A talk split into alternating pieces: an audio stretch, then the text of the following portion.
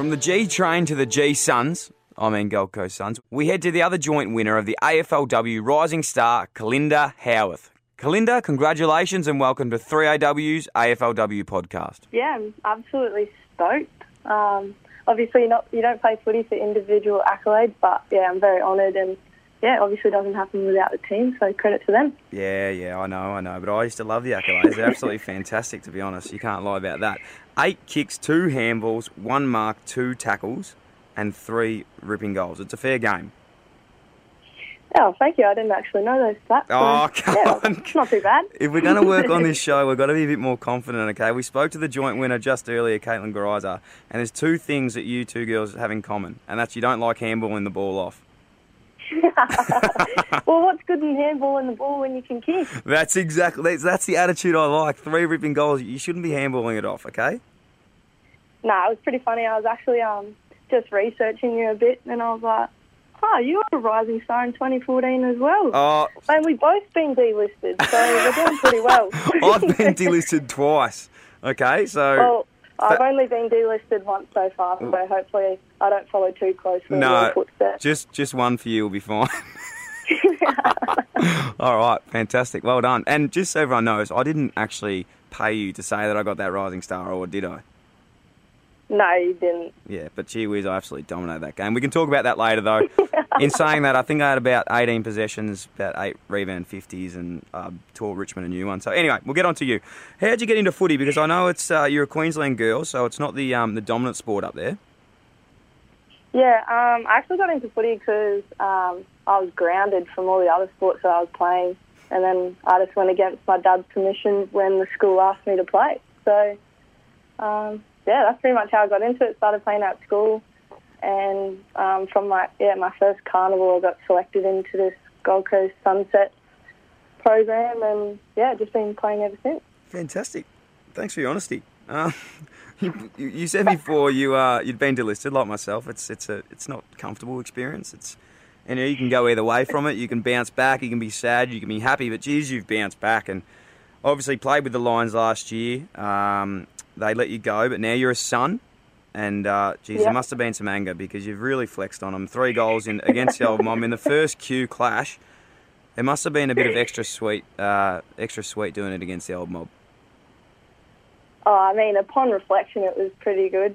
Um, no, it was pretty funny. Now, obviously, I'm just yeah pretty grateful for it um, and honoured to be put up for the award. But um, yeah, no, I really enjoyed the game, and I guess you could say it was um, pretty sweet to have it against the old side. Yeah, exactly right. And those coaches would have just been sitting in that box going, why did we let her go? Anyway, that's what's happened now. But footy, it's a funny game. Um, how much are you loving living your AFL dream?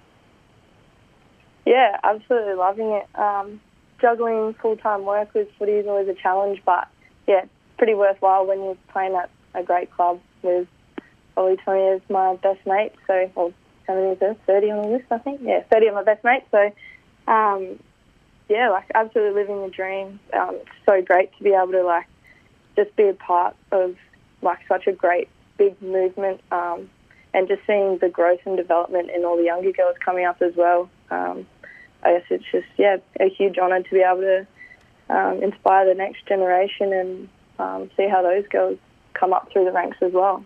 Yeah, and that you're doing. You're doing a tremendous job. Work wise, outside of living the dream, what are you, what are you up to off the field? Um, not a lot. Like working full time, then going to footy training, Yeah. and then going home and sleeping. Like I'm pretty lucky. I live on the beach, so um, probably in my spare time, just getting down to the beach, tanning, surfing. Um, but yeah, that's pretty much it at, at the moment. So you're a surfer? I wouldn't go that far. I'd try. Are you a paddler? Because yeah, I I'm was, a paddler. I like surfing. I used to live in Sydney for a couple of years. I like surfing, but I would never like to say that I was actually surfing. I'd like to say that I was just paddling because I'd sort of be on a surfboard, but it'd be majority of the time just paddling around. Yeah, no, I don't. I don't. I wouldn't say I catch too many waves, but I definitely like to paddle out. That's great. Um, a lot of former AFL stars up there uh, in the in the men's game. Obviously, Andrew Swallow's up there as an assistant coach. But one of my favourite players of all time, and I hope I've read this right, but Daryl Wright. Is he Yeah. is he up there at the with the with the women's? Yeah, he is. He's That's tremendous. Backline coach. I know he's an absolute ripper. He's like my favourite human. Me too.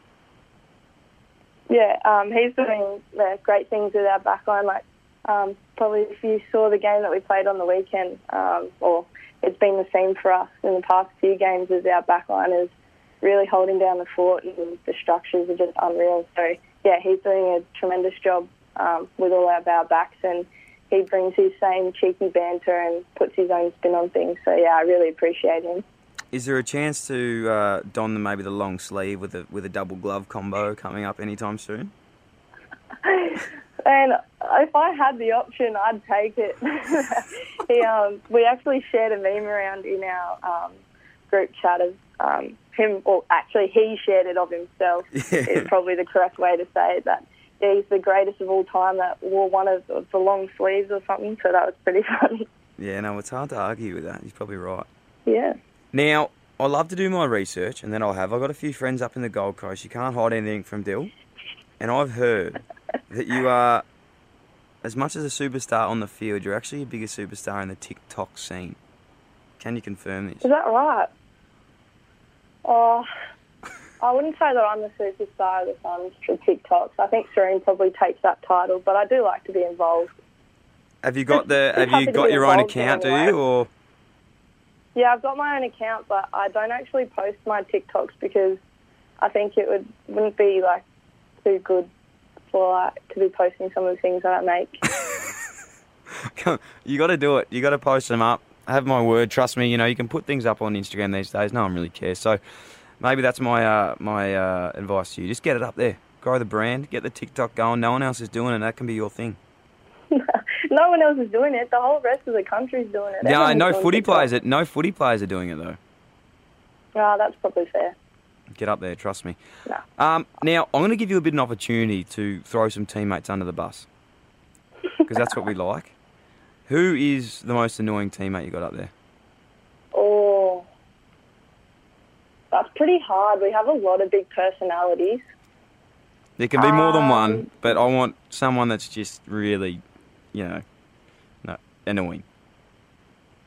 Um, I think probably Serene's pretty annoying. She's really loud, but Spud, Spuddy, um, old Kate Surman, she likes to talk a lot. That can get a little bit annoying sometimes. but I think in terms of um, just silly annoyingness, probably Serene. Okay, okay, noted. Who's the worst trainer?